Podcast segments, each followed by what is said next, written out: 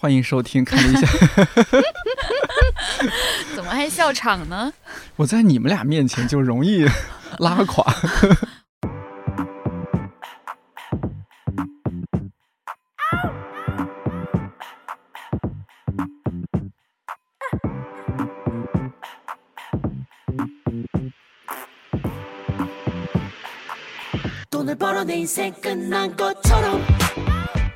看理想电台，我是颠颠，在二零二二年的十二月三十号向你问好。希望这档每周四更新的泛生活播客能够成为你晾晒心情、找到共鸣和听见生活更多可能的小阳台。万万没想到，二零二二年的最后一个工作日还是加班了。不过不能坏了规矩，年更专栏还是要更新的。对我来说，每年的这一期是最特别的，一定程度上，它甚至不太像一期正式的节目，更像是我把和几位同事私下闲聊的内容公开出来，所以它不可避免会有一些内部梗，甚至一些八卦，还请新老听友多多包涵。今年的这期尤其特别，邀请到了我的同事音频编辑 DY 和好运来。DY 感染的比较晚，刚刚转阴，录这期的时候嗓子还有点不舒服。而郝云来手头有非常多的工作，所以我们最终选择了在下班后录制这期节目。我在最近的节目里有提到，二零二三年一月份看理想电台上线就整整五年了。而我们三个人竟然也神奇的一起做同事五年多了。这期除了回顾过去一年，也聊了聊这五年我们各自的变化、成长，以及对于目前生活工作的感受。也欢迎你抽空来看理想 APP 的本期节目评论区留言，分享自己最近五年的故事，五年前后有哪些变化。我们三个人将在节后每人挑选一位幸运听友。送出看理想电台五周年限量马克杯一个，千言万语都在这期节目里了。我是颠颠，我们二零二三年再见。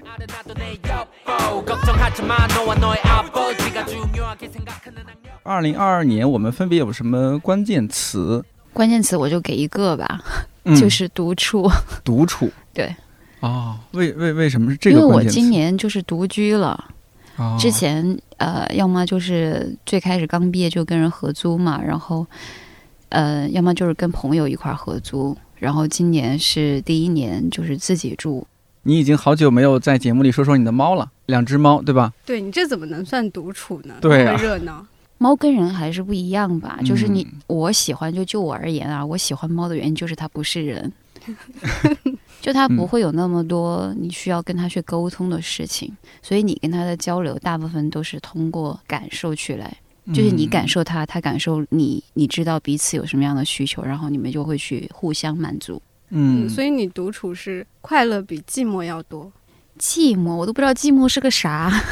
因为独独处，很多人就会问到这个问题嘛，他肯定是有好的一面，也会有一些不太好的。还是说对你来说是一个百利无一弊，没有什么不太好的，然后也没有什么好的，它就是独处本身。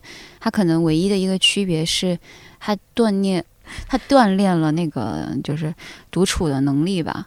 就我以前我不知道有没有跟你们讲过，就是我自己待着的时候，特别是还在跟朋友一起住，然后我需要自己待着的时候，我总感觉有个黑洞在吸我。真的，那个黑洞我看到过他好多次，他每次都吸我。就那会儿，我可能对关系啊、对朋友那个需求还有一些一些虚假的需求。就今天在我现在的这个状态看来，一些虚假的需求，但是那些需求就形成了黑洞，它就一直把我往那个下面就是拉，你就感觉自己躲在一个小黑屋里面。我也好久不写日记了，但是这上半年还写过短暂的写过一些日记，就以几个月为跨度这样子去写。当时就画了一个很简单的画儿，大概就是一个一个密封的玻璃罐，然后里面有一个人，然后还有一个花洒一直在洒水，就那个水它一直往上漫，可是上面是被盖住的，就大概是那样的一个状态吧。然后今年慢慢下来，就黑洞消失了，就自己待着。你找很多的办法去消磨时间，然后你还乐于跟自己待着，嗯，然后现在变成是跟别人相处变得很消消耗精力了。最近我们就十二月份不是很长时间，大家都在家里办公，居家办公，嗯你会更享受居家办公还是在公司办公啊？在家办公肯定是更自由，但是你脱离了公司工作的这个环境，你在家就是太如鱼得水，以至于总想摸鱼。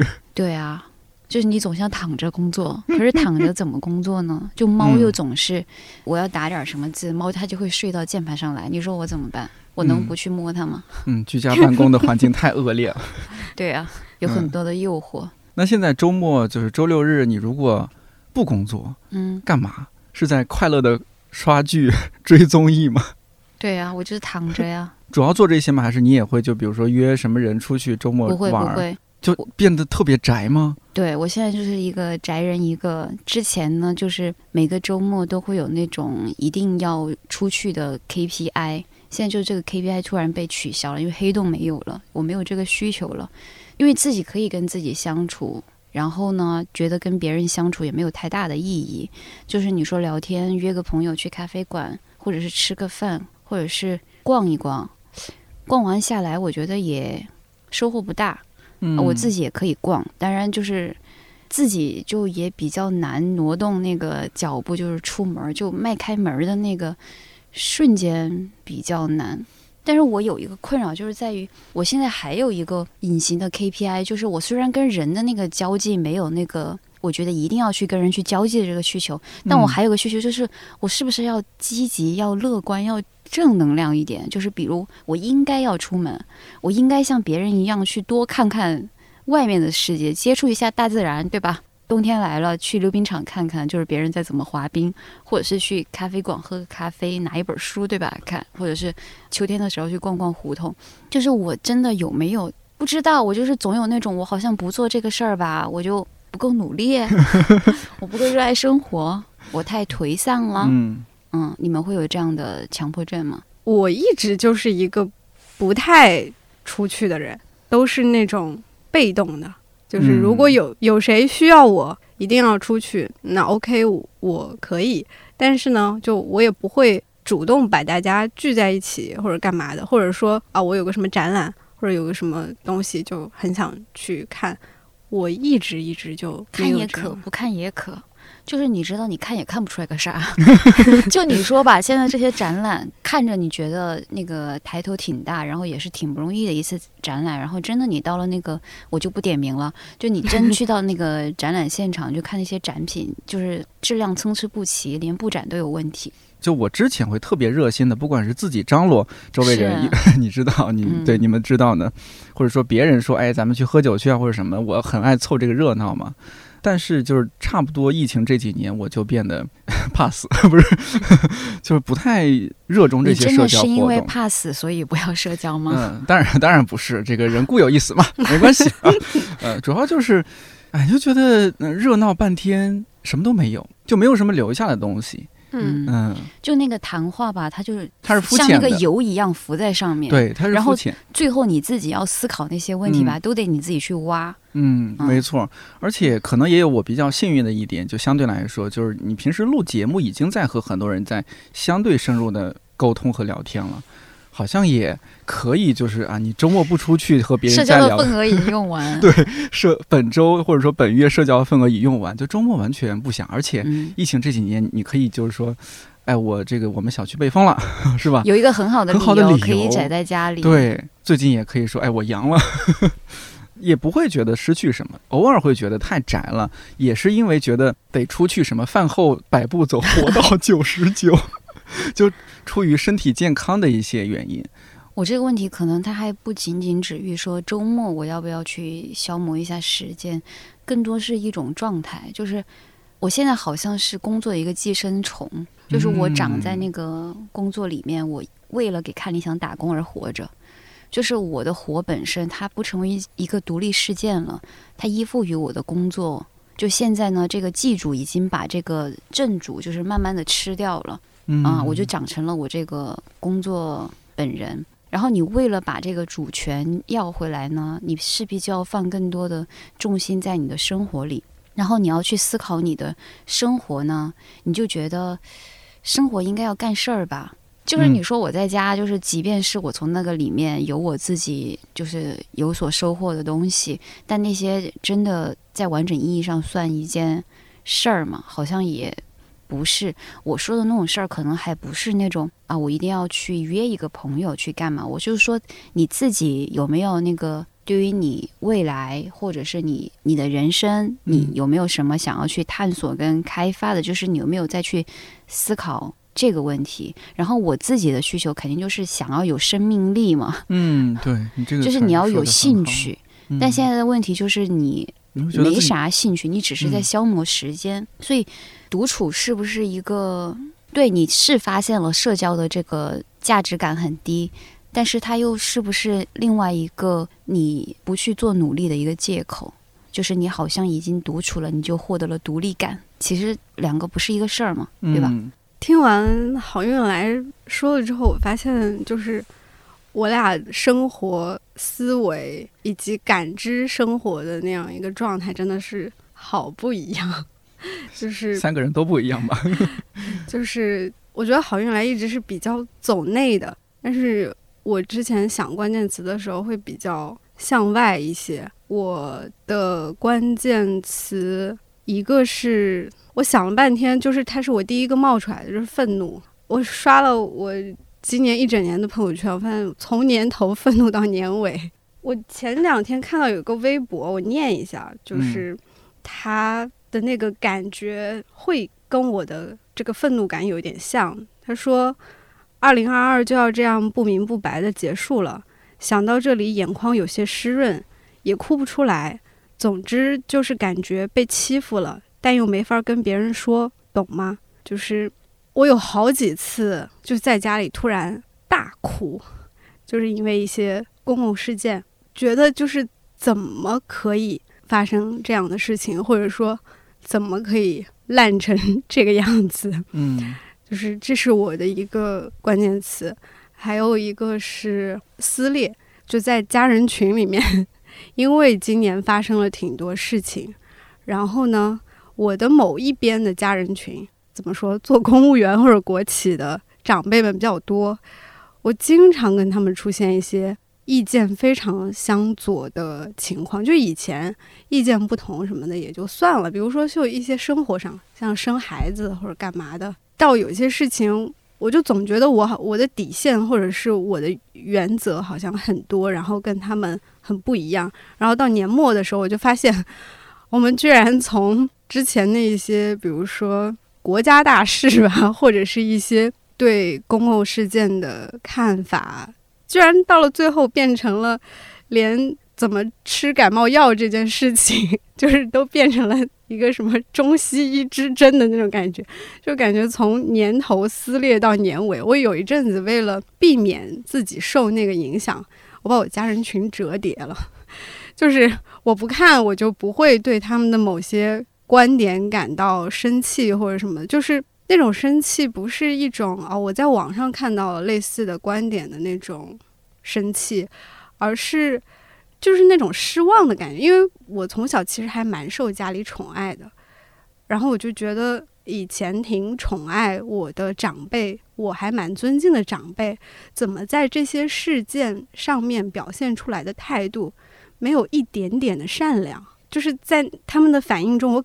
感觉或者是那个不善良的判断涌到我的脑海中之后，我发现我很难面对他们，因为我就是一个太直的人，就我我没办法说那个时候如果突然让我回家跟他们相处，我会有一种不知道做什么表情的那样的状态。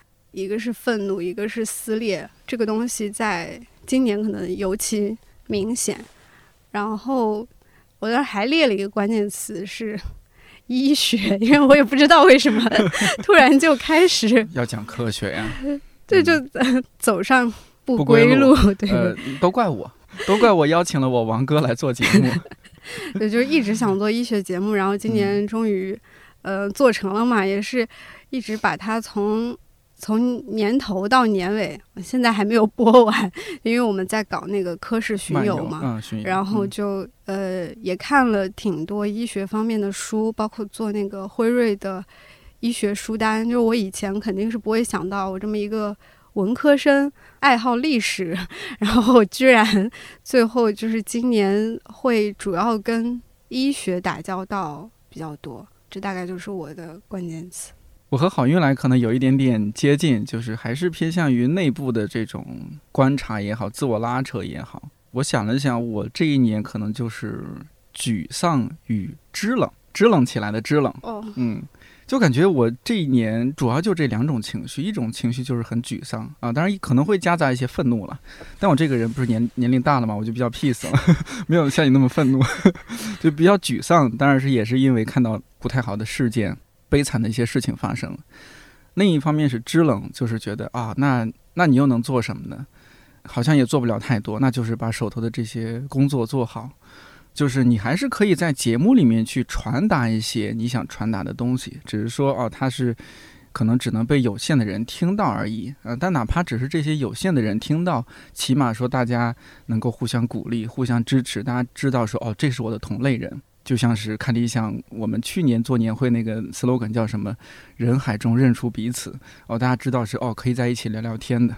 毕竟像你刚刚说的，我们出现那么大的撕裂，这种撕裂不仅是存在于你们家家族群的，我们家是整个大环境的一个 缩影。缩影，没错。前几天还在居家的时候，还在想说啊，我什么时候可以不用再在节目里聊疫情了呀？我真是从年年头聊到年尾。那个东西太大了，就以至于你不得不注意到它，占据了我们所有其他的注意力。之前不是有聊过说疫情对各行各业的影响嘛？就是说，呃，线上的啊，或者像我们这种知识付费相关的，其实受到的冲击还好。其实我觉得有一个冲击是，大家可能并不想在这样的情况下。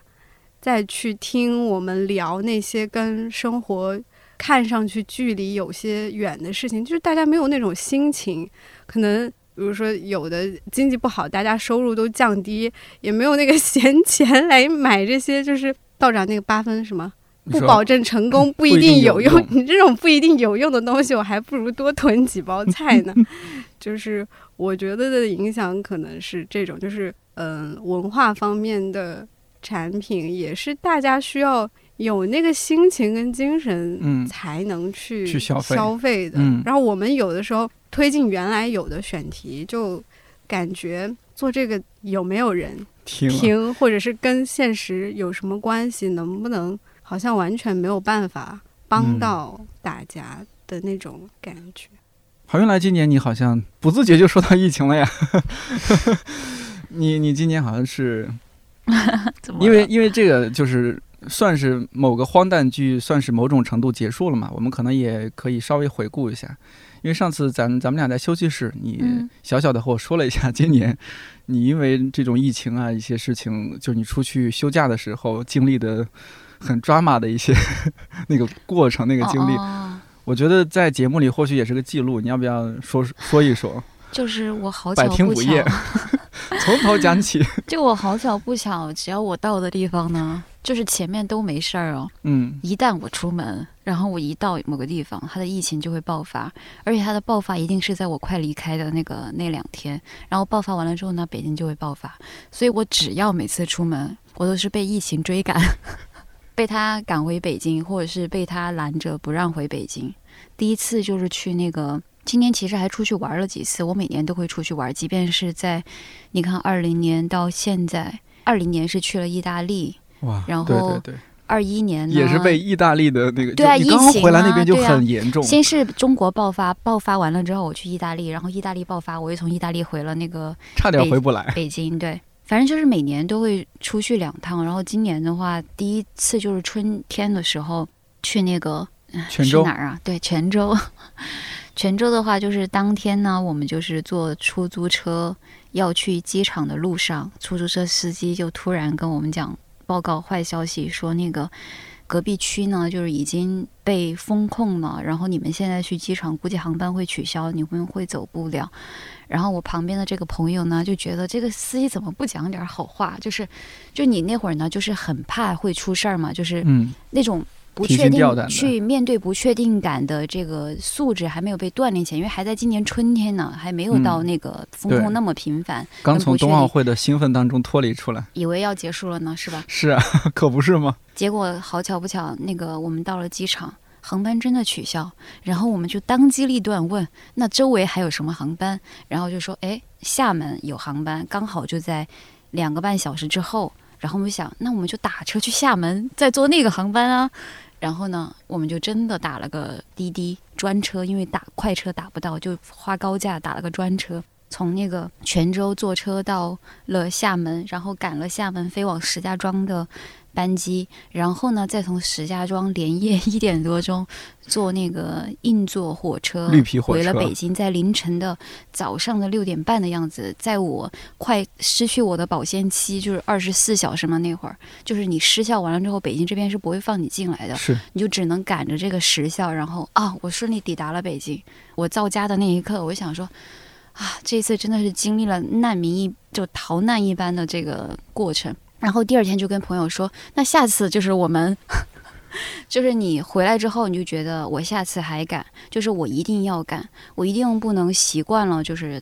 他们告诉给我的、就是你这样不行，你那样不行，然后你就只能乖乖的坐在家。我出门我还抱歉了，就是我抱歉，我把这个疫情是吧？我还你你们在家，然后我到处浪，我还抱歉了，我才不抱歉呢。我下次还要去，就是即便就是有这样的风险，就还敢。然后紧接着就是我去重庆了，回家一趟。去重庆是国庆，你知道嗯在国庆之前，重庆基本上都已经不戴口罩了，就是非常的平顺，就是我妈他们已经很久都不戴口罩。结果国庆就外面的人都去重庆玩了嘛，本来就是一个旅游的地方，我就是回家，我就带着之前的前同事们、朋友就去我家玩了。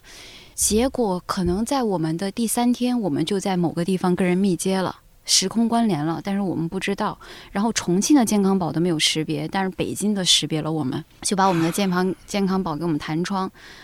弹窗完了之后，这后面就是一个漫长的申诉之旅。就我们前面心超大，一直到第七天 要走了临前的出发的那一天，我们才去查看我们的健康宝。还是因为朋友的朋友也是在重庆玩儿，然后他就去坐飞机，他发现他弹窗了，他就告诉了朋友，就让我们检查一下。结果一检查，哎，我们也弹窗了，真巧啊！结果发现全重庆就是只要从北京来重庆的人，基本上都弹窗。都被赋予了啊弹窗对。嗯对，那段时间何止是你出过，你只要有个买票的意向，他都会给你谈。你只要脑子里想说我要去北京，他就会跟你谈。我完全没有出去，然后我完全两点一线，就是谈了，然后刚你有了这个好也是，想法。不是我是 买票了，然后退掉他，预计到了你有这个行为。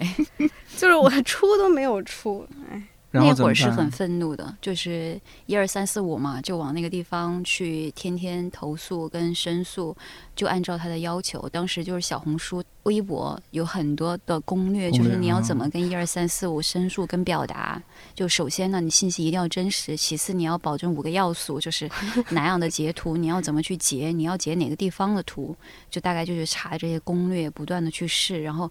电话呢是，就是你就感觉呢，他把你求生的路都给你堵死了，然后他告诉你他没有剥夺你生的权利。哎，我不能说这个事儿，我说这个事儿我就上头。就是我本来以为我没情绪，但是你一说到这个事儿你就上头，你就生气啊就你想骂脏话，你要记住这种愤怒啊！我不想我我每这种愤次怒。给幺二三四五，不管是微信投诉还是电话，反正他最后就是我们社区工作人员有一个专门处理幺二三四五投诉的。反正社区工作人员给我打了两次电话，就是也是这个弹窗的事情，我真的哪儿都没去，除了家跟公司，然后我家属也没有谈，然后公司也没有同事谈，就谈我。他们就是让社区去解决，明明社区没有办法解决，社区就是来解决你这个人的嘛，就是嗯。把你这个人，杀掉，就 是解决掉。就每次接电话都最后变成社区的人跟我吐槽有比我更惨的人，就是说从上海回来一个多月了，哎，听不得这种话，听到我就烦，我就想吵架。嗯，所所以你最后怎么解的弹窗呢？我没解呀，我不能讲，我讲我就是那是我离刑事犯罪最近的一次。我现在讲行吗？因为据说，因为据说有一位这么做了，然后他就触犯了法律，完了之后他就真的被那个就被处罚了。嗯，我反正就是有过这样的一次，那你们有因为受今年疫情种种看到一些现象的触动，然后去策划一个节目吗？比如说最近那个法律节目是不是就法律节目呢？其实是基于前几年的一些事情吧，嗯，就是觉得那个法治的现实，基于中国的这个法治现实，我有挺多不理解的地方。然后基于有这个需求呢，就去做了这个节目。完了之后，做完这个节目呢，其实跟我前面对这个我这个法盲的状态，只是一个外部的。就是我记得我一开始在跟老师去谈的时候，我总觉得他讲的保守，我就想说。你这样是在，就是我觉得他有在兜圆些什么东西，就是他站在一个逻辑合理的角度，然后他去论述以一个站在一个结论的角度，然后去推推演他这么做的原因，我就觉得他有一点儿就是在合理化这些事情。然后最近就是了解的越来越多，我觉得是破除了一些我之前对于法律的误解吧。就这个节目还挺推荐大家去听的，它会让你意识到挺多很。基础的东西，就比如一个法律它是怎么被制定出来的，谁有制定的权限，然后呃某些职能，比如说司法或者是行政，谁有能力去做这些事情，哪些行为真的是算违法？哎，这个又得回到疫情，就只是说它刚好应了疫情这个景，但它其实不是因为疫情所以才被策划出来的，对，它是几年的一个就是漫长的那个。事实的跟感受的积累，然后就是去有了这个动机。嗯，我我本来觉得好像没什么关系，但是仔细想想，其实有一点点关系。就我之所以想做医学节目，一个最原始的起因是我有一年，应该是二零二零年的时候，我一整个月都很胃疼，然后看病医生也不建议做胃镜，就给我吃药，然后我吃药又。没好，就是一点效果都没有。然后我就很想做胃镜，但当时是那种因为疫情的关系，那个开放式的那种治疗或者检测都不能做。后面终于到能做的时候，哐当，北京新发地又不能做了。就是我应该是那个周五就可以去做了，但是突然一下就有新发地那个事情，然后就又不能做了。就是我又疼，吃药又没有效果。又不能做胃镜去检查，我其实心里很焦虑，就因为人嗯很容易想到那种最糟糕的情况，就是我是不是有胃癌啊，或者是怎么样呢？后面我有被一个科普的小视频，他解释，就我后面做胃镜结果出来是没什么问题的。然后我又看了一下一个科普小视频，就是说那个胃为什么会疼，它到底是发生了什么情况？常见的那些药，它的那个作用原理是什么？然后我看了之后，我一下子就有一种豁然开朗的感觉，就是在那个的一个刺激下，我想说想做一个医学或者医疗相关的节目，因为恐惧常常是源于无知嘛。嗯，然后那个迫切的心理也是因为，就是说在疫情情况下，很多人看病其实是不方便的。不管是说你有时候怕去呃看病会被感染，还是说因为像疫情的关系，可能突然不能做开放式的治疗，你心里可能会有恐慌。但是其实很多时候你并没有必要去恐慌，那就是因为这个原因刺激说想做这样一个节目。虽然它做出来那个样子和我最开始想的可能会有一些不一样，越来越做都怪主讲人，越越来越做有点像是一个。医疗的真相的那种感觉，嗯嗯，但是也确实有听众反馈是跟我一样的感受，就是听完这一系列的呃音频之后，不是说医学知识增加了多少，而是你真的对整个的医疗过程是非常清晰的，然后反正心里就会有一些安定感，安定感对。然后跟我一起做这个节目的小禅。他又说，以前如果说听到家里有谁得癌症或者肿瘤什么的，肯定心里会很慌或者啥。他现在已经能比较 peace 的去面对，就是因为可能知道一些最基础的一些东西了之后，就会对待这个事情会平静很多。只能说是疫情有促使我有这样的一个想法跟迫切的心理，但是嗯，医学节目应该。也是一个相对长线的一个一个想法，就是它不是一个我因为新冠要去做，而是我更关心那些因为新冠疫情然后难以看上病的那些人，怎么用知识去调节他们的一个疾病心态。嗯，所以这个是还比较有关的。好运来呢，就是我感觉你今年做了好多大节目，没有啊？没有吗？像传播学，至少传播学这是个大活。就是因为传播学呢，它是学科比较特殊。我们那个节目的大标题就叫“生活在媒介中”，就是这是它的引标。其实它就是在说呢。我们现在整个的这个环境都只是一个媒介环境，就是你会发现你的生活不管是啥，都是通过媒介去联系起来的。然后这个媒介呢，就用刘海龙老师的这种近几年比较流行的这个泛美结论，泛美结论呢又是从麦克卢汉引来的，然后他在今天又发现了他新的价值，就是这个泛媒结论的观点呢，就是他会。呃，用一种媒介的思维去看待你的生活，所以它势必好多东西呢都会去回应你的现实问题。那只要发生一些事儿，其实传播学里面都会有回应。所以我就习惯的、不自然的，就是在每集或者是有什么番外呢，我看到一些现象，我就会想要去让老师用传播学的东西给他回应一下。但是我，我其实我。我不觉得我是一个对当下的情绪很感兴趣的人，就是我一定要去回应这个当下的问题。我觉得我不是基于这个动机去做的事情，我只是说我看到大家，比如说对于某件事情，他的争议都没争在点儿上，我就着急。然后我着急呢，我就想说，那其实这部分这里面有挺多的这个东西是。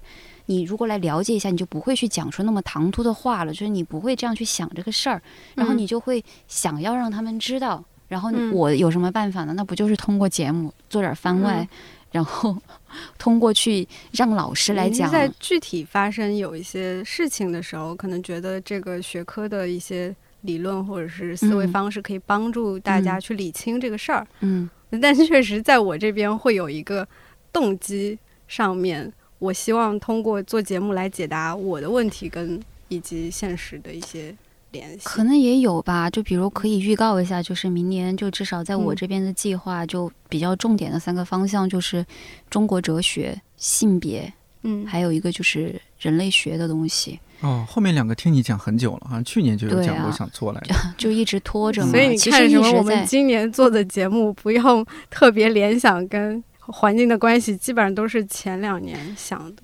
对节目的周期比较长，特别是一些重点的项目，基本上你在联络了之后呢，老师有自己的那个安排，你就一直会被搁置。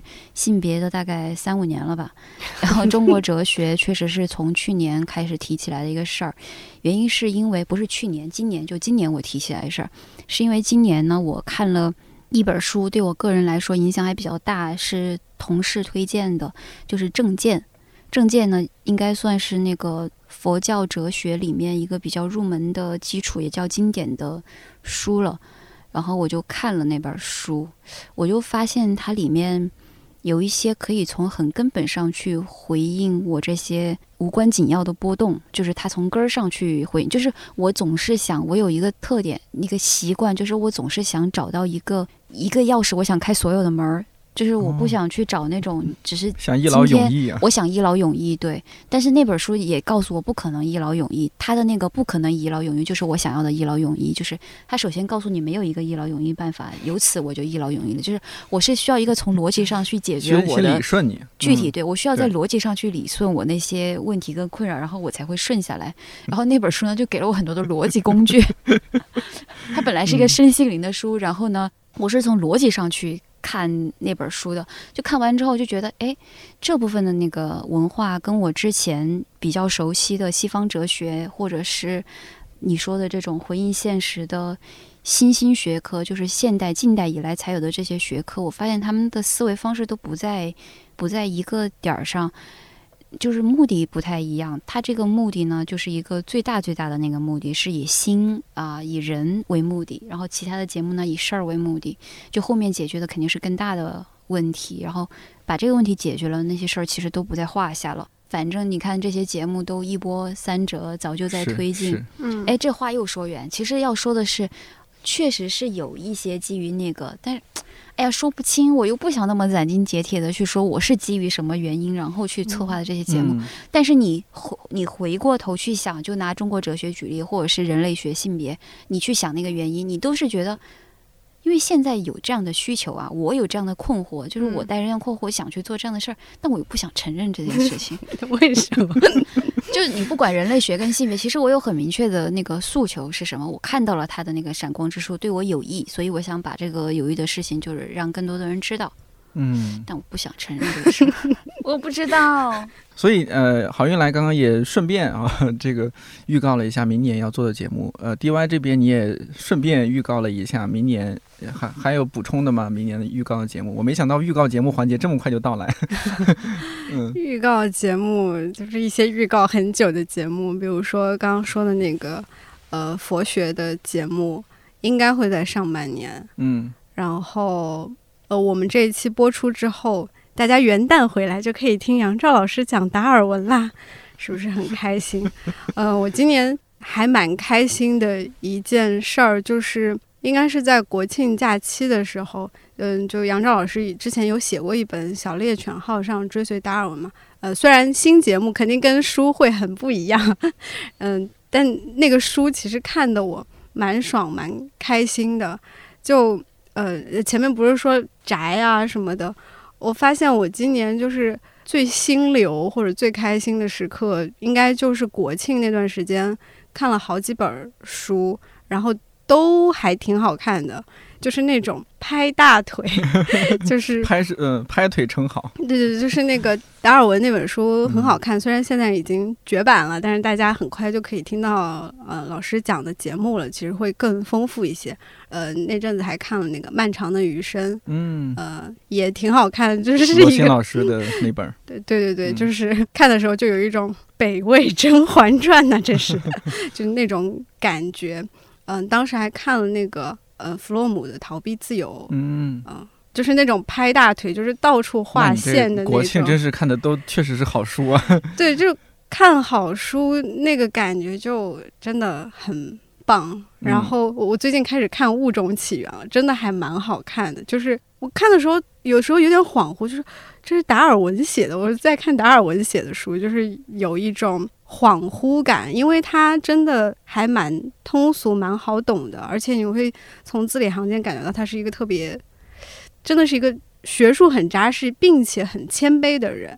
就是你能从他写作中感受到他的人格魅力，这个是我之前没有预期到的。啊，回到那个预告节目的环节，就是除了达尔文跟佛学，然后我们也在各种磨王芳老师，就是准备他的下一个节目，也希望明年可以跟大家见面吧。还有，嗯我们也在跟加州一零一再继续嗯策划他的一个嗯大的历史节目，具体的题材就先不说了。好，然后嗯，嗯，已经很期待了。刚刚你说的这些，对，还有段老师在上半年应该也会有，段志强老师应该也会哦有新节目，真的是等了好久。他每天在种地的时候想我们这个节目应该怎么来弄，嗯，那这这这档节目肯定很有很接地气。嗯，对对对，非常接地气，就是、呃是一个大家可能不太会想到的，但是应该会很有意思的角度。郝玉来老师，有没有什么对你来说的快肥宅快乐水？反正我知道的之一就是，比如说我们俩都比较共同喜欢的你少来，你的喜欢可跟我不一样，你别把我跟你放一，起。好吧，那就说吧。嗯嗯首先我不肥，嗯，其次呢，我要的不是快乐，你 要的是虚度时光。对我要的是杀时间的办法。然后呢，我经常用来杀时间的一个东西呢，就是一个韩国 PD 叫罗英石，然后粉丝们会叫他娜娜罗罗，就是会这样叫他。就他拍的一系列的节目吧，因为今年呢，他们也受疫情影响，然后又加上他们那个公司有一些政策的变动，所以新作品今年其实是很少的。就是你没有看到什么个新的 IP 的开发，或者是，之前的季度的，你看《新西西游记记》第九季就被砍了，然后又加上嗯好多人他的那个又入伍呀什么的，像 PO 这些入伍就也没有办法就搁置，所以他就是也逼不得已去开发了那个地球游戏厅。对，我这么说你是不是也很？他从来没有看过，对，另外是看国产喜剧的，他肯定他肯定很陌生。就我喜欢看他的呢，就现在呢，国内的综艺已经模仿的很多了，说出来也没有什么意外的，就是说这个实况综艺，但这个其实最早是在国外流行起来，然后。罗 PD 他也算比较早吧，最早就是从二零零六年还是二零零七年还是什么时候，反正挺早。他做了一个叫《两天一夜》的节目，当时是试出来的那样的一种模式，可以拿数据说一下，当时他创造出了什么样的成绩？就是有一期收视率达到了百分之五十。哇，这很你想一想，韩国当时有多少个电视台？然后那个节目一个新节目，虽然有江虎东这样的人坐镇啊，但是他能创造出这样的一个。成绩，我觉得是这个团队它累积出来的一种默契跟制作的方式。比如说，你保留什么东西，跟你不保留东西，你强调什么，不强调什么，你设计什么游戏环节，这些都跟团队是有很大的关系的。我有时候在看综艺，就是我也在用内容的那个角度去看，就是他是怎么再去考虑这些事情，怎么能做的那么好。做内容的人呢，他肯定有对产品的这个考虑。他自己在接受采访的时候也说，他觉得一个节目最重要的还是收视率要好。对我而言，就是。销量要好，原因就是在于，如果你收视率或者销量不好呢，你跟这个主讲人，或者是你跟这个你请来的这个艺人，你们都会尴尬，这个事儿就不好谈，就后续再去谈合作呢，也比较难。你也不开心，他也不开心，大家都不开心，好像彼此都被辜负了，是吧？又又耽误了一部分的时间，就总是会有这样。所以他肯定是基于一个产品的角度，有专业上的这个考虑的。但你不得不说，我到现在还没有把那个点抖出来，对不对？就实况综艺，它最珍贵的地方。方呢，就是很有人情味儿，嗯，他们会花很大的代价，当然这也是他们的。当然，我刚才在一直在铺垫说产品的原因，就是基于这个，他肯定是觉得这么做好，他才会这么去做，就是收视率上有保证，就是他会把很多的视角投向那个艺人在录综艺过程的过程当中的那些互动，以及他们跟素人之间，就是普通人之间的那个互动，他们会有很多。观众的同游会就是有几次非常大的制作跟成本投入，就是比如说有一个吧，我真是哭得稀里哗啦的。他们一共邀请了一百个人，然后每一个人代表一个年龄，就是从一岁到一百岁，当然最后冒了一点啊，冒到了一百零二岁，就一个老爷爷，就是他就把一岁到一百零二这个数字就是排了一遍，相当于他请了一百多个那个观众过来一起。玩，他就有一个两天一夜人生剧场，就不断的就是让那些人坐在，我现在就起鸡皮疙瘩。他让那些人就坐在那个幕前，脸一直在换，一直在换。有女性剧场，有什么老年剧场，有什么人生剧场，就是你就感觉到那个人生，就生活形而上的那个瞬间，它的深度在哪里？因为新作品少，所以我在看老作品，在从。零七年开始往回倒，就是去看两天一夜。最近我已经把第一季看完了，你知道它有多少集吗？两百多集。哇，那么多呢！我看完了，一集一个多小时。嗯，你说我的时间去哪里了？你可以做去做综艺 PD 了。啊，要是我跟他见面，我应该嗯，我想我要找他签个名，我家里有本他的书，细节都可以跟他聊。然后另外还有就是我今年看他的意外的旅程，看到。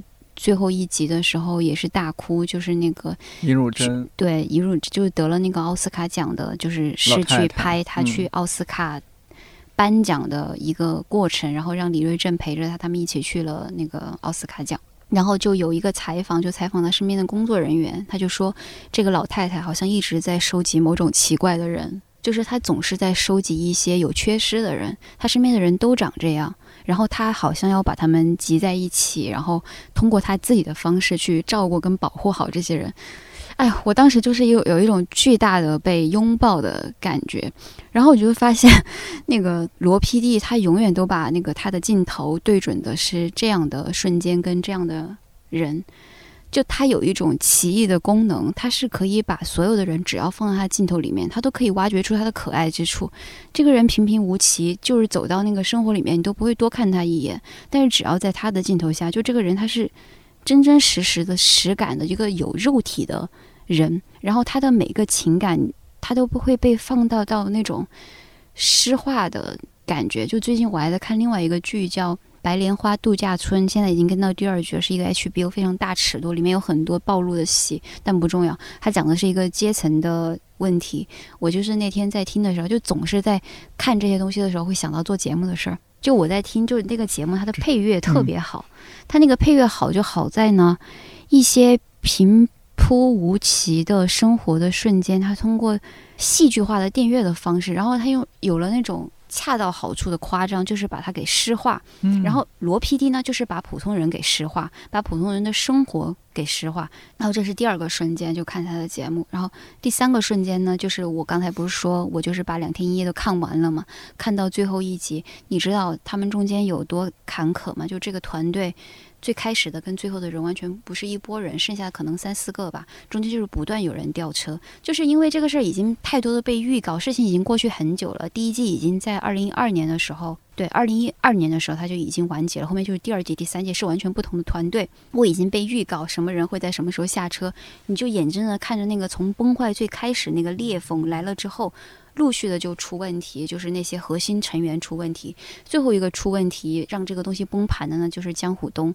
他当时被涉嫌说那个有偷税的这个嫌疑，虽然最后已经被证实了，说他没有不知情，但这个事儿我还持怀疑。我不发表这个评价吧，反正就是基于这个事儿，他就下车了。他下车的最后一集呢，就是《同游会》第三季，就是我说的那个人生剧场。然后他就没有告别，本来是打算要录一期告别的，最后反正因为各种原因也没有录。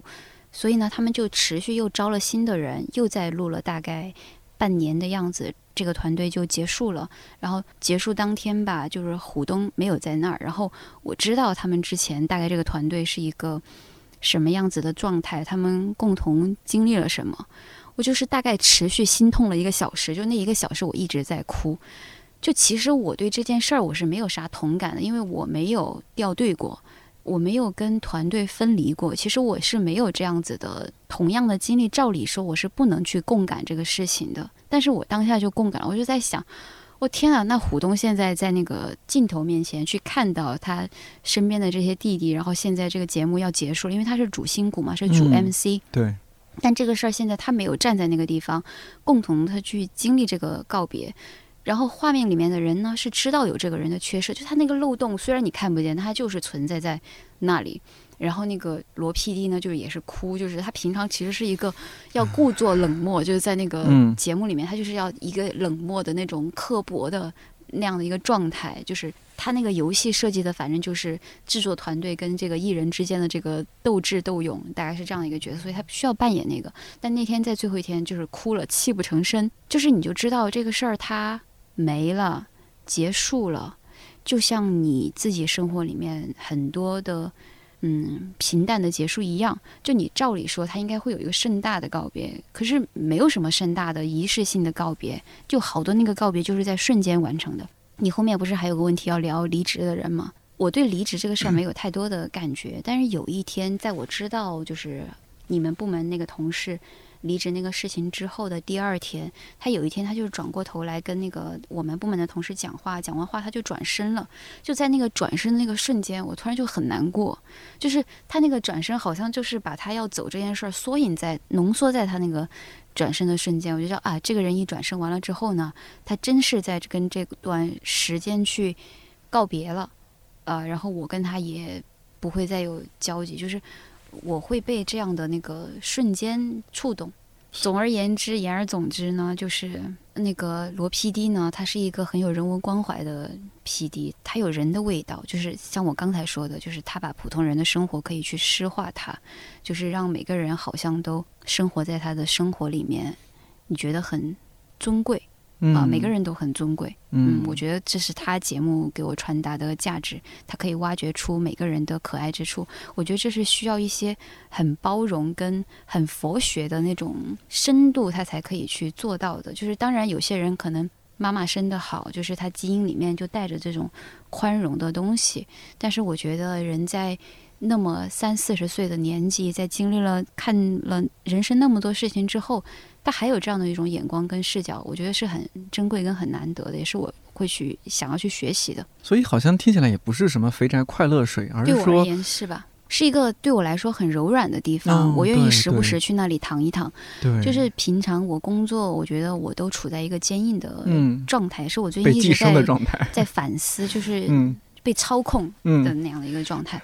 回去之后呢，我就很想做我自己。就我本来一直觉得我是不是挺冷漠的，没有人情味儿，包括我今天还在问你，但我觉得我又不是，我只不过是不再被那种那种人情打动，就是我对那个要求更高了吧？可能是。我觉得说起来有点逗，就是郝云来一直在说我被工作寄生了，我要逃避工作，但是看节目一直在想我要从 节目的角度去看这个。你看吧，这就是我作为一个小白鼠的可悲之处。D Y 可能他确实不太，你就不看韩剧哈。我好几次劝 D Y 看一下，他看国产剧。对，我说你看一下韩国综艺，真的做的很好的。他他不接受啊，没关系。从产品的角度去看看人家做的有多好。对，就是郝云来说的也是。我为什么要让我在业余时间不让我做我自己快乐的 事情？对自己就是因为我看这个事儿快乐嘛，我没有负担。想传达给传递给朋友。我为什么呃看的？嗯，基本上韩国综艺我不看，韩剧偶尔会看。就是就是说肥宅快乐水嘛，它就是一个一个下饭的东西。因为我是一个有家庭 生活的人，对对对，你是在场唯一结婚的人，所以就是你看那些东西的时候，我就需要它不需要我那么集中注意力。就是韩剧或者是韩综什么的，它毕竟还有一个就是语言的问题，我没有办法，就是我我可能得一直看着那个屏幕。或者是这一期我看了，就像可是我现在有个技能是我听得懂韩语了，好厉害啊！两百多期看下来，你试试。那我们打断 D Y 了，D Y 说 来来继续说。刚刚说啥来着？国产什么？不不就是下饭？你就嗯，就是如果是中文的话，就不看画面也可以。对，以及说真的，他就是做的没有别的国家好，所以就很多时候你你可以随时停。你比如说，就吃完饭了，可能你愿意再多看会儿，看会儿不多看会儿也行。但是可能有的韩国的综艺也好，剧也好，你可能会想把它追完，或者至少追完这一期吧。我之前也有看一个韩国综艺，还蛮上头的，好看，好看。但后面也烂尾了，哪个呀？就《血之游戏》吧。对对对，好像是这个我。但后面烂尾了，前面很精彩。哇，你去对比一下，我最近刚看了英国的一个，另外一个也是类似于像这样子的密室游戏，叫那个叫 The Traitor，就是叛徒，其实是一个英国版的狼人杀。你就会发现英国的这个团队跟韩国团队比起来，还是韩国能搞事儿。嗯，就是韩国竞争激烈，淘汰淘汰一个人是由大家好像是投票淘汰的，就是。就是很人性啊，但后面确实确实烂尾了。嗯，呃，这今今年其实真的没什么综艺跟剧。苍兰诀算不算？我没看苍兰诀，我对看了半集没有看下去。因为我本来看他分儿还挺还还不错，然后我真的是看不下去。我说这个分到底是谁投的？哦，然后那个团队呗，我我就举举两个我觉得还不错的吧，就是供那种。还忍得下去国产 剧跟国产综艺的朋友们，我有去考古看那个非正式会谈，就看那个节目，觉得大家真的是挺真诚的吧？嗯，做的还算是抄的，不，我不知道是不是抄的，反正就是做的还比较用心吧。嗯，就是嗯，就你看了之后会有一些很很简单真诚的快乐，就比那些就是国内娱乐明星什么参加那种就。好很多，而且他那个主持人搭配也不错，嗯，呃，大佐、杨迪，还有陈明，陈明，对对对，嗯，我是我是应该是往前追着看了两三季吧，就是我是倒着追的，就从最新一季，真的实在没啥看的，然后我又再继续往前看一集，对，然后嗯，国产剧看了不少。嗯，但是我最近印象比较深的就是《天下长河》，呃，就是一些一些国产剧，你看完你就觉得，哎哎，就那样，嗯嗯。但那个我之所以觉得还不错，更多是因为它最后几集的那个那个处理，其实会有点让人联想，就是他前面把康熙塑造的一个特别特别开明英明的一个形象，但是后面突然。急转直下，可能到了中老年或者啥的吧。然后最后一个镜头，《天下长河》是一个讲那个康熙年间有两个治河的能臣治理河道，对进进府城隍治黄河的那个事情。然后最后那两个人结局都很惨，但是呢，最后一个镜头是给到有一个好像是叫河神庙还是河伯庙之类的，就有人把他们的那个塑像塑在那儿，然后留下了康熙的那一个眼神，那个特别触动我，因为康熙他作为一个帝王的话，他肯定是有更多的历史篇幅或者干嘛的，但是人们对他的评价肯定就是后世已经是一个一个褒贬不一的一个状态，但是那两个人。他会以一个一直是正面的形象留在那儿。最后，就如果剧透一下的话，就是说康熙是办了几件大事儿之后，然后他到了治河这件事情上，他本来很信任那两个人，后面自己突然做了说了一个想法，然后那两个人就说不行，就是那两个治河能臣就说不行。但是康熙那个话已经说出来了，他不愿意承认自己这个错误，最后是用大概。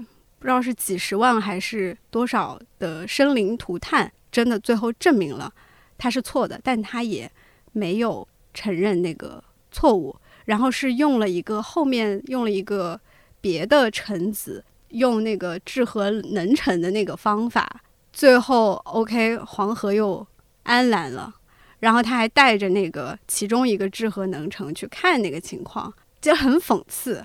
我大概会对这种就是能 让我有所联想的东西会比较 比较有有感触，也是后面那几集让我觉得这个剧还可以。前面的话就是也也是有一种感觉塑造人物比较脸谱化那个，但是后面几集我感觉又有拉回来一点儿。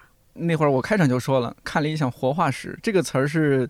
D.Y. 很早之前和我说，他突然用了这么个词儿，我觉得很有意思。我啥时候没有记忆？你最早说了这个词儿，你说因为公司经常有什么事儿，一些同事就会说，哎，这个事儿你可以去问 D.Y. 那个资料他有，那个账号他有，那个密码掌握在他那儿，因为他是看理想活化石。前两天小辣交代一下，小辣之前来过看理想电台，时就会冒出来一下。对，这个这个人之前来过看理想电台，我们有做过一期 My Way 年华专栏，那一期聊正好出走，正好年华。对，以前是我们那个新媒体的同事，嗯，然后他就说他现在在做自媒体，他想嗯找一个视频，他说翻遍了都找不到，抱着无望的心情来问一下我，就是说呃说我们曾经做了一个呃视频，好像是集结了很多画面吧，然后开头是一个外卖员在荡秋千，然后我马上就给他找到了，对吧？嗯，对对对，他问东哥就有了那个视频，就是那个描述，他觉得我应该知道是哪一个视频，他也忘了是为什么我们会做那个视频。嗯，行，好，回到你好好，哎呦，两位姐姐着急给你两位姐姐，我都着急了啊！赶紧说一下，分别是什么时候入职的，还记不记得？来，一七年七月三号。哦，一七年七月三号，正式入职。其实我那个。实习是在很久之前了，是一五一五年还是一六年？你是一五，我是一六，我记得一六之后呢，就回去实习了大概大半年的样子。冬天的时候就回去写论文，然后再过了半年，然后就接到了他给我发的消息，说感不感兴趣？因为那会儿你是知道我没找工作是吧？你就是懒，就你不知道那会儿我面临着一个什么样的选择？什么选择啊？要要继续读博还是失业？去一个去一个律师事务所做品牌文化。哦，你还有这样的？如果我走了，在上海那个公司，如果我去了那儿，买房了是吧？哦，我现在已经是个，你知道，嗯，哎呀，精英，真是，所以 D Y 影响了你的人生，人生。对对，我们不是大学同学，就是他学学姐学妹。对对对，他比我低一届，而且是同一个社团的嘛。呃，我们那我们那不是社，我们那是正式组织。哦，哎呀，厉害厉害。就他是上一任主编，然后我是下一任主编。哇，好厉害啊！所以那就是我二零一七年七月三号从楼上到了楼下，到你所在办公室，看到了长发飘飘、穿着一袭白衣的 郝玉兰老师，提着一桶二点五升的农夫山泉。我就知道你要 Q 这个，在猛喝。对啊，我就是 这是你给我留下大口灌水啊，最深刻的印象。蹲蹲蹲蹲蹲蹲，对，但是我很震撼，很震撼。震撼的点在哪里？就是明明那样穿那样的衣服，那样形象，就觉得很文艺，而且很瘦弱。对，就很文艺嘛，真的很文艺。但是就竟然拿二点五升的农夫山泉直接蹲蹲蹲，我真的好震撼。这个场景太深刻了，而且那个时候阳光正好打进来。就我我最近呢，我最近很爱喝椰子水，我就买了很多一升的椰子水。当我拿起一升的椰子水开始灌的时候，我又想起，就是我每次会想到他说的那个场景，我发现哎，我还是没变嘛，我还是喜欢吨吨吨。你变了呀，以前二点五升，现在变成一升了。没力气了，没力气了。嗯哦，七月三号，哎，那你呢，迪文？嗯，我应该是二零一五年四月。你说的实习还是实习？嗯，对，然后实习了一年多吧，正式入职应该是二零一六年七月。但是就是你不管在理想国外看理想，就没有人会把你当实习生用啊，就都是当正职用，所以没有什么感觉。就是从从实习到正式入职有什么变化？我觉得几乎没有。你们这么多年在同一家公司待着，什么感受？他是因为懒，我不是。好，来老师分享一下。是因为懒，懒是个褒义词，在在褒奖我人生的无计划、无组织、无目的，就是一种随波逐流的状态。因为后面也仔细的去想，为什么自己不敢去做尝试，一个就是。依赖性可能还比较强，在情感上可能还处在一个依赖期吧，就还没到一个独立自主的那样的一个阶段，所以就总是在依赖决定降临在我身。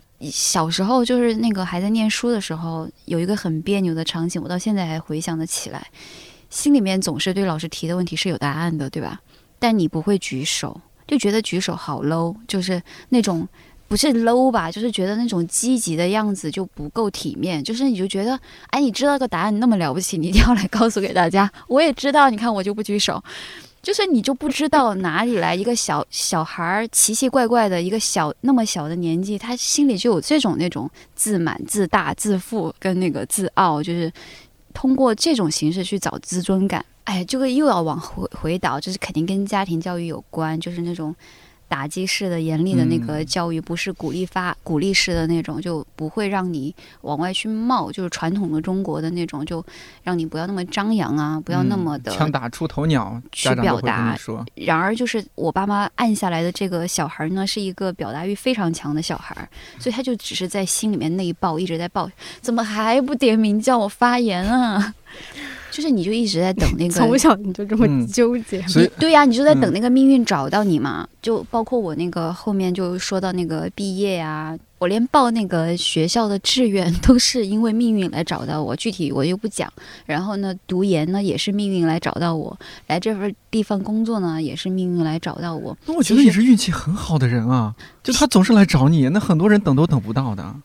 你你不觉得这是一个很平庸的人生吗？你不觉得这是很幸运的人生吗？他从来没有自己为自己做过任何的决定，就像那个金钟云，我从来没有为我自己做过什么事情。我我觉我觉得幸不幸运是，你觉得他现在还挺好的，但是呢，他自己并不一定觉得自己现在很快乐，或者是很不后悔，或者是啥的。我觉得我们俩就有点像两个极端。我觉得我自己一直都是自己很努力去寻找自己的一些路径。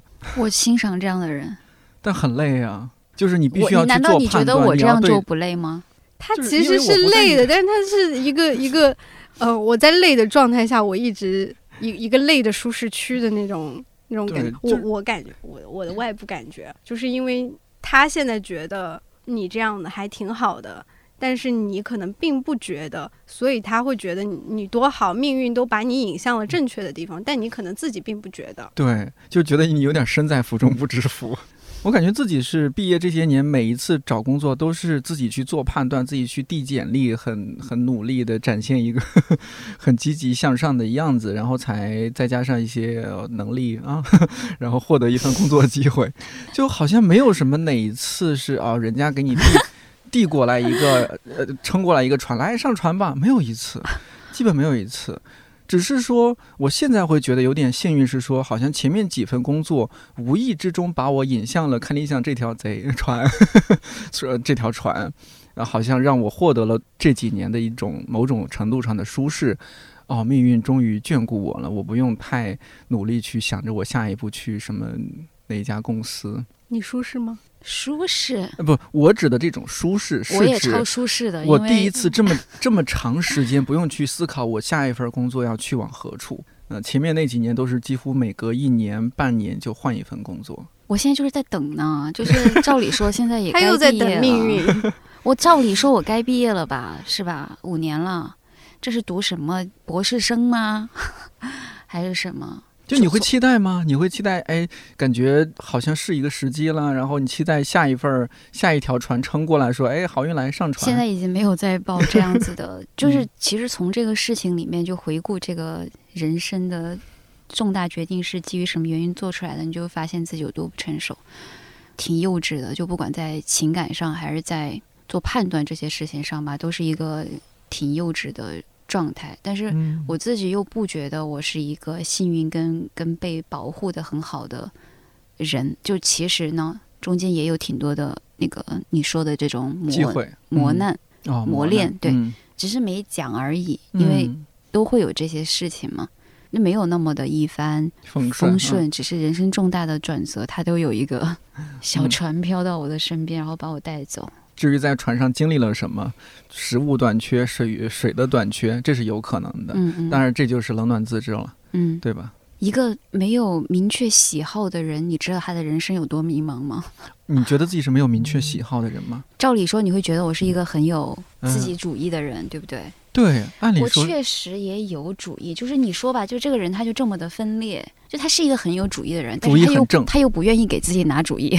就又又懒懒的部分又跳出来了。哦，超就很懒，就是我有好多的问题，就是我每天都会发现好多个问题啊，那些问题，然后按照我那个去梳理那些问题的方法，跟我要花费的时间，就是我得真的仔细的去琢磨。但是呢，我又懒，就是我就不想去想这些问题，因为我觉得我白天已经够辛苦。你看现在在录制，对吧？我真的太辛苦了。哎呀，我觉得我对他长期有一个执念，就是因为。有一段时间，我感觉我们俩有点像是对方互相的一个吐槽的一个垃圾桶对象，我就特别有执念，想把他从不开心里面给拽出来。但是呢，就是你知道，我是比如说我是一个三角形，他是一个比如说五边形放射体，我是一个就完全不一样。就是我的那个方法对他是几乎没有用的，但是呢，我看到他这样，我又有执念把他拽起来。所以就是很很多时候，我俩可能本来双方都是好意，但是就太不一样了。所以那个我那个把 钥匙开不了他那个门，而且是怎么捅的？越来越都越来越开不开了，而且发现他已经换成密码锁了。人脸识别，就货不对版。对对对。但是你看，像电台之前好运来来了几次。要么是在聊我与我周旋已久，宁做我，是吧？那我与我都厌倦了我自己。我与我周旋久，要么就是反反正好像总是天人交战，自己和自己过不去。然后你看，很多听友也会说啊，希望郝云来老老师开心啊，希望郝云来老师早点走出来啊。那也有人郝云老师，我真的很喜欢很理解他，就是会跟他有类似的感觉。就一部分人会很有共鸣，另一部分人又觉得。就是说，哎，你赶紧走出来。另一部分人又觉得你这有点自己作自己吧。你你相比于咱们上次或者说前几次录那种啊，你觉得自己那种状态又在 Q 流程了。我们你怎么老说我 Q 流程？我这是发自内心的想问啊。你说呢？啊，你说呢？我的感觉是你有在变好，但是这种变好我不确定是不是因为你更集中于在工作这件事情上，同时。呃，你你也有自己安排其他的一些生活，比如说你看综艺，然后再躺在那个安排了其他的生活，看综艺。对啊，那是很重要的生活嘛，也是我很重要的生活嘛。看综艺真的很重要啊，它就是一个出口嘛，就是你能够。你之前不是说过一句著名的话啊？什么？在看理想著名的话，整理内心的秩序 啊！我怎么会讲出这么？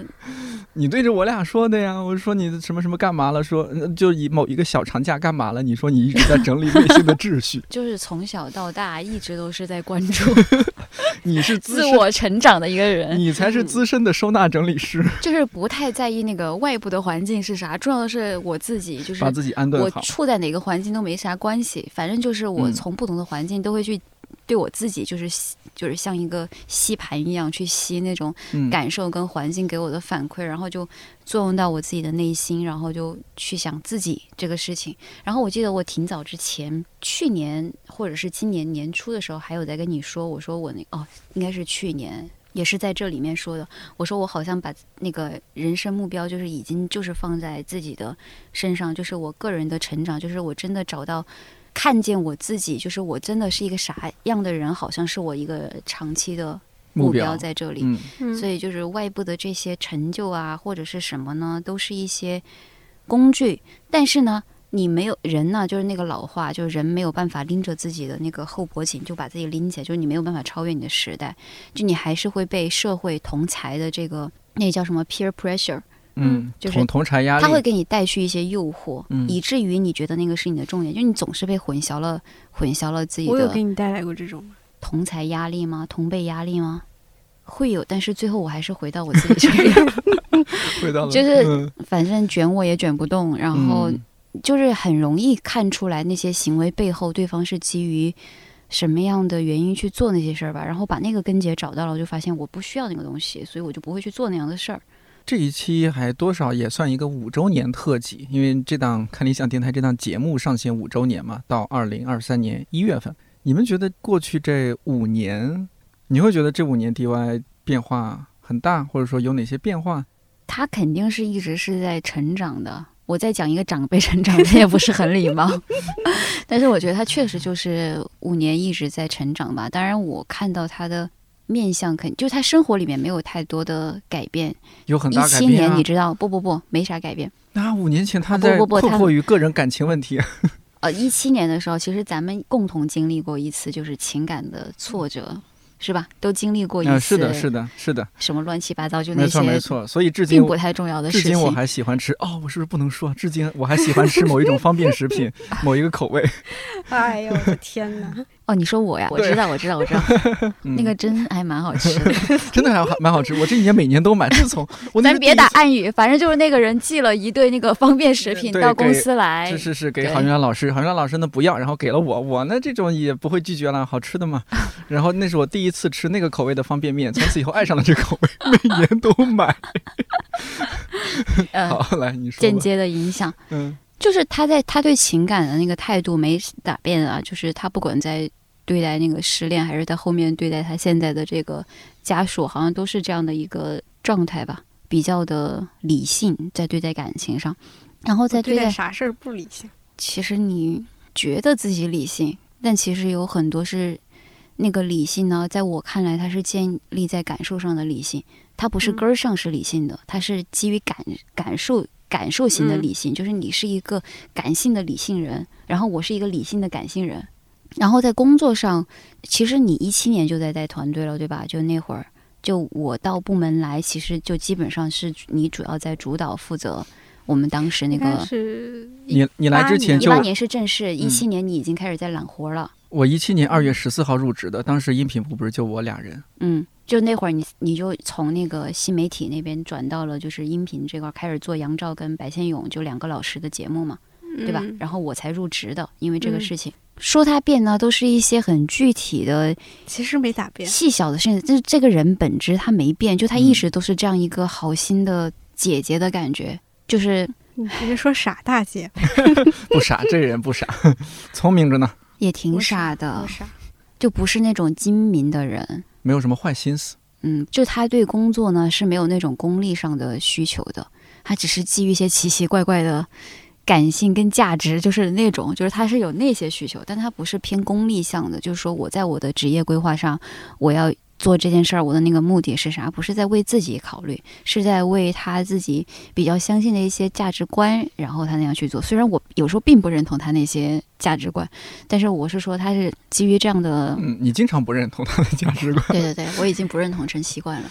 然后就像我说的，啊，人的本质，我也觉得没没啥变。然后学到了一些技巧，然后把技巧运用在了生活里面，让他生活以至于没有那么的。就是状况百出，嗯，对吧？比较能够去 handle 那些状况了。他，哎，他真是一个没怎么变的人，哎，很稳，非常稳。他一直都这样，特别土象星座。你自己觉得呢？就我刚才说的那些，有啥？你在你自己看来，跟你的自我认知是相左的吗？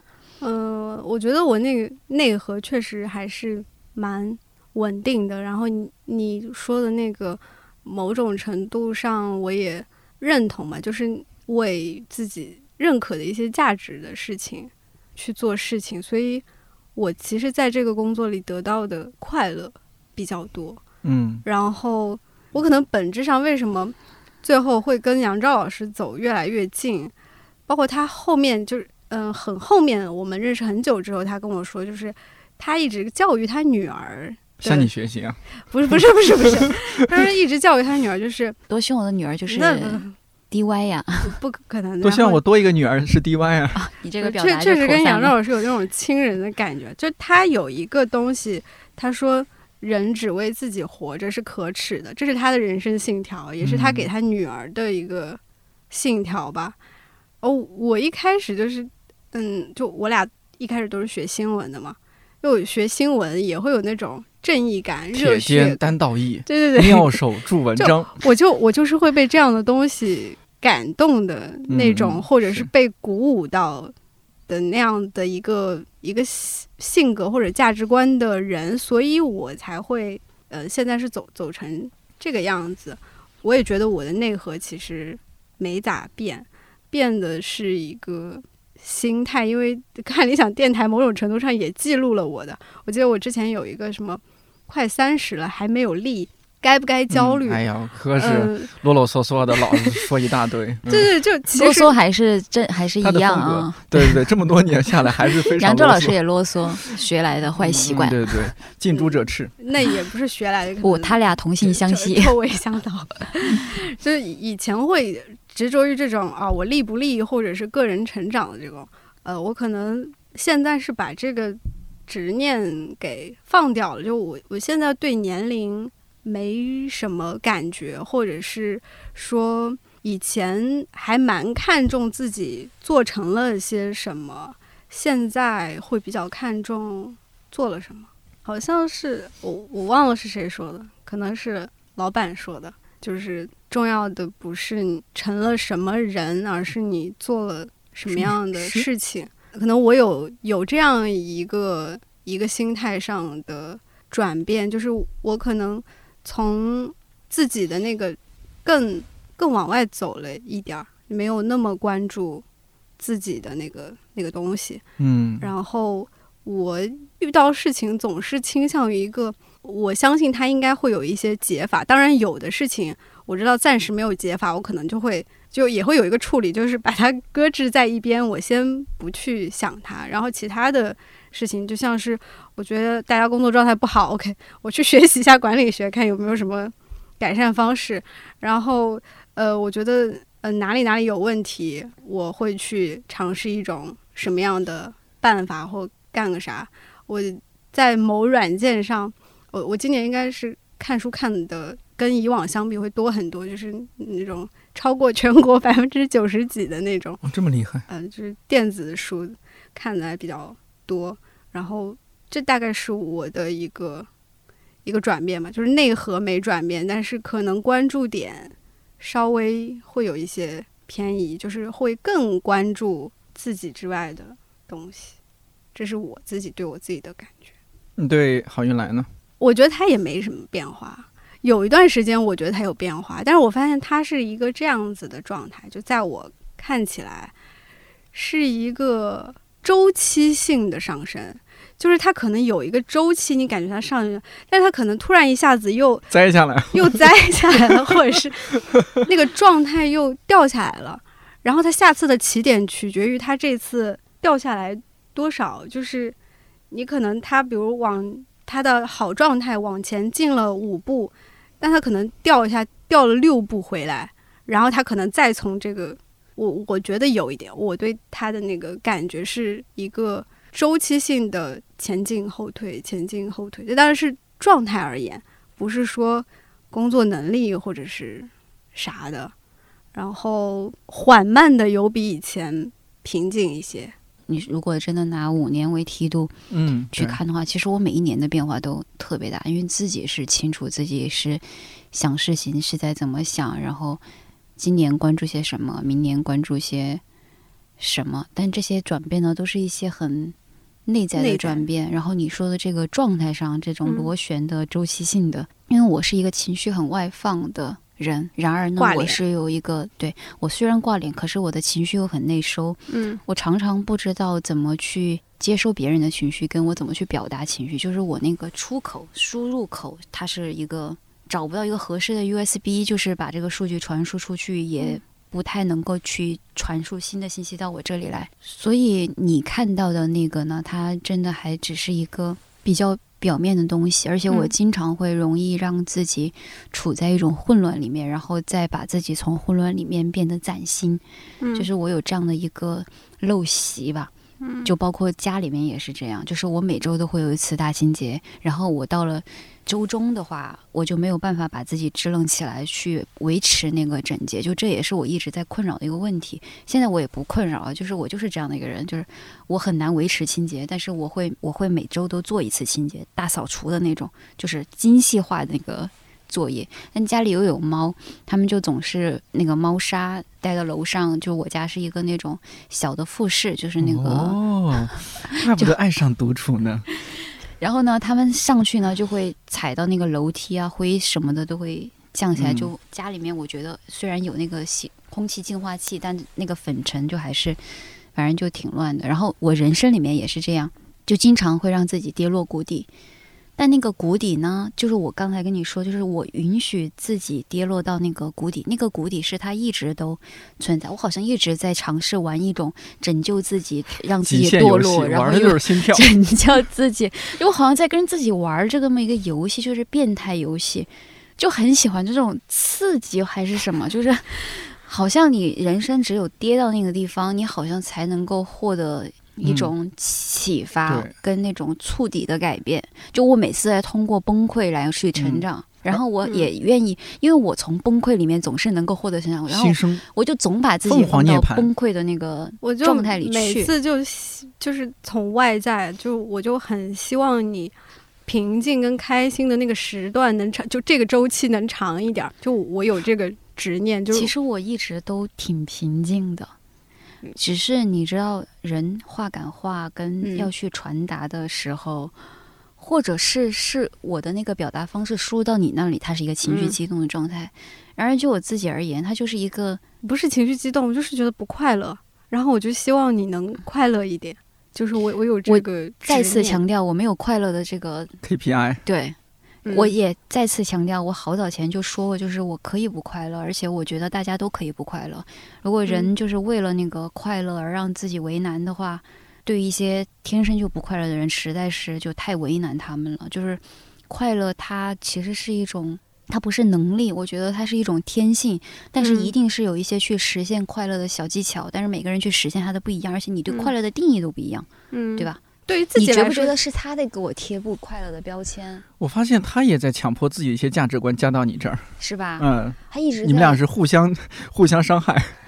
我也在强加就我的价值观就是给他，是吗？嗯，哦，sorry，嗯就是就到自己这儿的时候，比如说我会跟我妈说，你要接受我对这些新闻事件有这样的情绪，我它也没有影响到我很那个的心理健康，这是一种正常的。你对这种情绪的一个否认，他一定要我开开心心上班去，快快乐乐回家来，就是他总是有这样的期望，然后我会想要嗯，说服他说你得接纳我的一个无悲无喜的这么一个状况，或者是对有一些新闻，我就是确实会感到生气，但是我生气归生气，我没有影响到自己的身体，反而你这种。对我这种生气的一个着急，嗯，会让我觉得这个东西是不应该的。OK，我在自己的事情上是这样，但是我到他身上，我可能他有的时候就从来不承认跟从来不正视我的情绪，因为很多时候呢，就是我解决那个问题的办法，其实我自己是有去处理的那个办法的。嗯，我到他那里呢，大部分都是去倾泻情绪的。你已经处理差不多了，但是呢，有个收尾但我就。总想用我的解决方法去解决他的然后他就问题。他就每次他都不承认我的情绪，而且他告诉我的情绪是错的，就是会有这样的感受。就是呃，类似于类似于嗯说，我觉得你不应该这样想，然后我觉得这样想你就不会不舒服了。但我就是又欠，我又嗯每次要去找这种痛苦受，嗯我就每次我都是下 下定决心，然后他下次还会来找我。下次不跟他讲了，每次跟他讲都这样。咱们从下一个五年开始，能不能你这个拿着钥匙的人不要看人家这个面部识别的门？我现在有一点点，我我自己感觉我有慢慢去接受或者是去改变我跟他的一个。他的他现在的一个那个好处就是他先天的会比我包容很多，就是他一般就是接底的那个人，然后我就是会在上面飞的那个人，一般就是。如果我俩因为某件事情，就是我基本上就会讲，哎，那不聊了，不聊了，不聊。就是这是首先，就肯定就是我这个人先提出来说，那我们不聊了吧？要不就是别纠结了，就是在这儿又纠结不出来，你也听不懂我讲话，我也听不懂你讲话，我们就不聊了。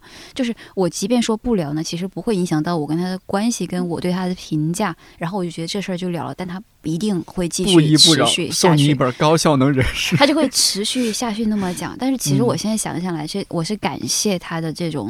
坚持纠缠的，就是因为我是一个很会冷处理的人，然后我很容易把那个情感这些东西呢，就是搁置在那里。然后也不太主动，就不是一个会去主动处理这些问题的人。当然，他在处理的时候，他肯定不是当做一个情感问题去处理的。那如果是换做是我，可能我过一个月都不再会跟他讲话。但是我即便不跟他讲话，其实我心里是没有啥波动的，只是觉得尴尬，然后就不讲话了。然后不讲话，我就会一直不讲话。然后可可能后来就不讲话了，就是可能会有这样的嗯。问题，但是他每次呢，他到后面他也会平静下来，就是在我我就会反抗嘛，就是他每次想强调的时候，我就会反抗。那个反抗的信息终于让他看到了之后，他知道自己那个之后，他就会平静下来，然后他就会他就会开始道歉。他不是那种呃明目张胆的道歉，说那个我我错了呀，我怎么怎么了，他就会说他是基于什么样的原因，所以那样去做。其实他每次那个套路都一样 啊，每次说的都一样。但是我仿佛在痛诉一位渣男。然后我可能我听完之后呢，就是我我比较容易相信人，然后我会去相信他这些东西。当然，我不是说你在欺骗我啊，就是我会去信这些。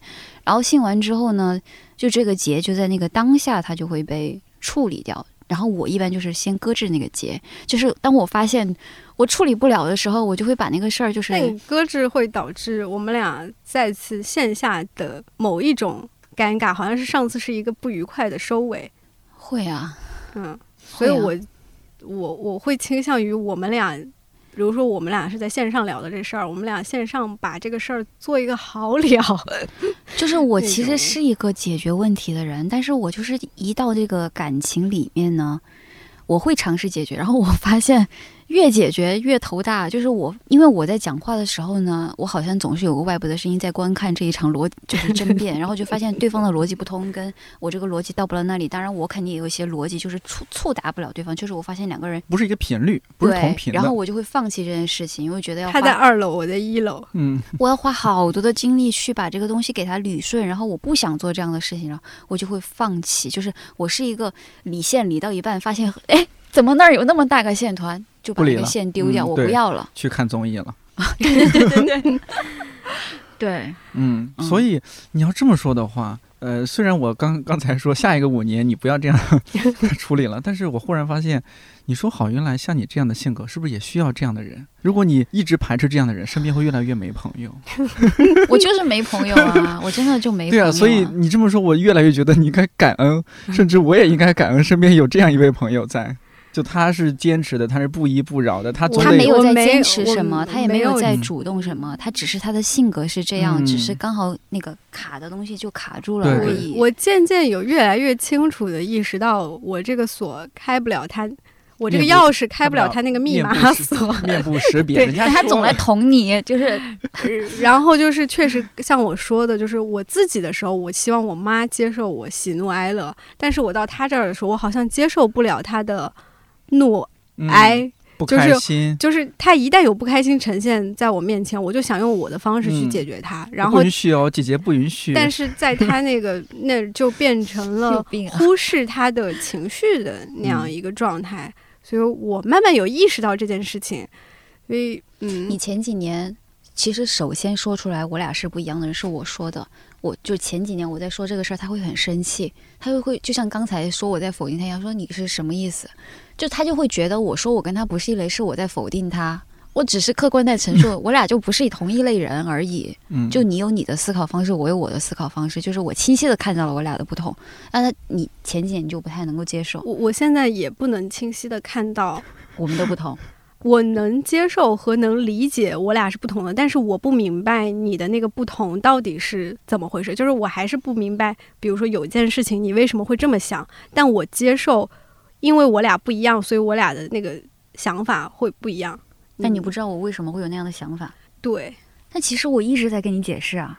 就是我一般在说一件事情的时候，我一定会解释，就是我是为什么会这么想，原因因为我我是用三角形想问题，你是用五边形想问题，所以我那个解释在他看来不是解释，就是这就很像你知道《再见爱人》第一季里面，人家那个 女那个女孩那个姐姐就说要去那个餐厅吃饭，然后就说因为她有一对很漂亮的耳环，我可能是嗯这个思维的，她就一定是耳环。跟菜的关系是嗯，是他在点评的哪一个就是维度上就是表现的很优异吗它联？系不在一起，对，因为嗯我们明明明在给他暗示，我没有在暗示，我觉得我说的好直接了，很 很明白。耳环很嗯漂亮啊，所以要去吃饭啊。对啊，嗯但就是你是能连起那条线来，然后 D Y 是连不起那那条线来，他觉得这两个完全没关系。他要你直接给理由，嗯，就是这个比喻不是特别恰当，但是姑且也可以这么说吧，就是我接受，虽然我还是不能理解他这个脑回路的，为什么一定要这么想去折磨自己呢？我很多时候真的是这种想法，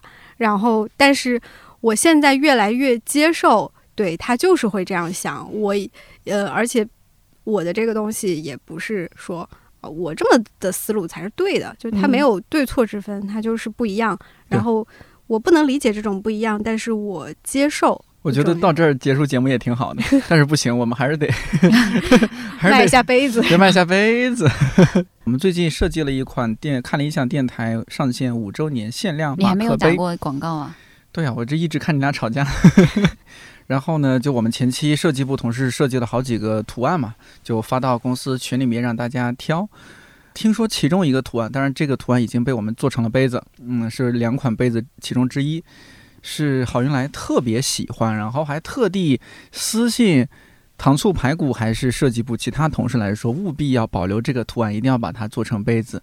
你说你非常喜欢还是什么？我不知道，我听首来的先，你看这个谣言传的，我只表达了我说我对这个这个拟人的东西在拍这个小花儿的这个图案，就是我表达了对他的喜欢，但我并没有去暗示说一定要把这个做成，我只是说我那个违法多投一票，我只是这么去表达的，我喜欢嗯，这个事情。你看我俩在喜欢杯子图案上都不一样。原因是呢，嗯就其实现在选择的这两款是我都比较喜欢的两款，就其他的那些呢，我都觉得太普通、太常规了。是什么开个窗户啊，在小阳台上啊，拿杯咖啡啊，就这些，我就觉得哎，平平无奇，平庸。就是嗯我，我就会觉得那个图案太正中规中矩太正经了，像那嗯个老年人去超市里面买的那种杯子，就是它不够艺术，那个图案就是没有啥抽象的东西，然后没啥空间让人去嗯想这个事情，没有情感装进去，就会这么去想。然后这两个图案呢，都是我比较喜欢的吧，就变形也变得比较的夸张。嗯，然后这个呢，是因为重点说一下就是沃克款这个，他有很多条腿，然后他就拿了他其中那条腿在摸这个花儿的脑袋，就是在拍它的那种感觉，哦也像在保护它的感觉。嗯，对，然后因为我家有猫嘛，就是我经常看到猫的脑袋，就是也会有这种想要去抚摸它的那种可可爱爱，你想去保护它，它也不会伤害你，就它那个心跟你的心贴在一起的那种亲近的感觉。然后我就觉得这里面有这种花儿跟这个像一个章鱼一样的怪物，就他们之间的那种亲近，他们一定是好朋友。就是我看到嗯这个画面，D Y 你会喜欢哪一个？那我喜欢 hug，然后哦 Hug 这一款，对，因为就是有一种沙发或者懒人 沙发哦融为一体，就是一种非常放松以至于垮塌的 那种状态，就比较嗯 嗯，舒适。让我们热气腾腾的生活，该去旅行去旅行，该去见朋友见朋友，该去嗨就去嗨，该回家就回家，该把生活过得。糟糕就把生活过得糟糕，该度过一些无意义的时光就度过一些无意义的时光，该颓废就颓废。该虚度就虚度。你们这是行酒令吗？好，谢谢谢谢，祝大家新年快乐，我祝大家每天快乐，不快乐也可以。对，不快乐也可以。我祝大家每天想快乐就快乐，想不快乐就不快乐。OK，我祝大家平安。健康。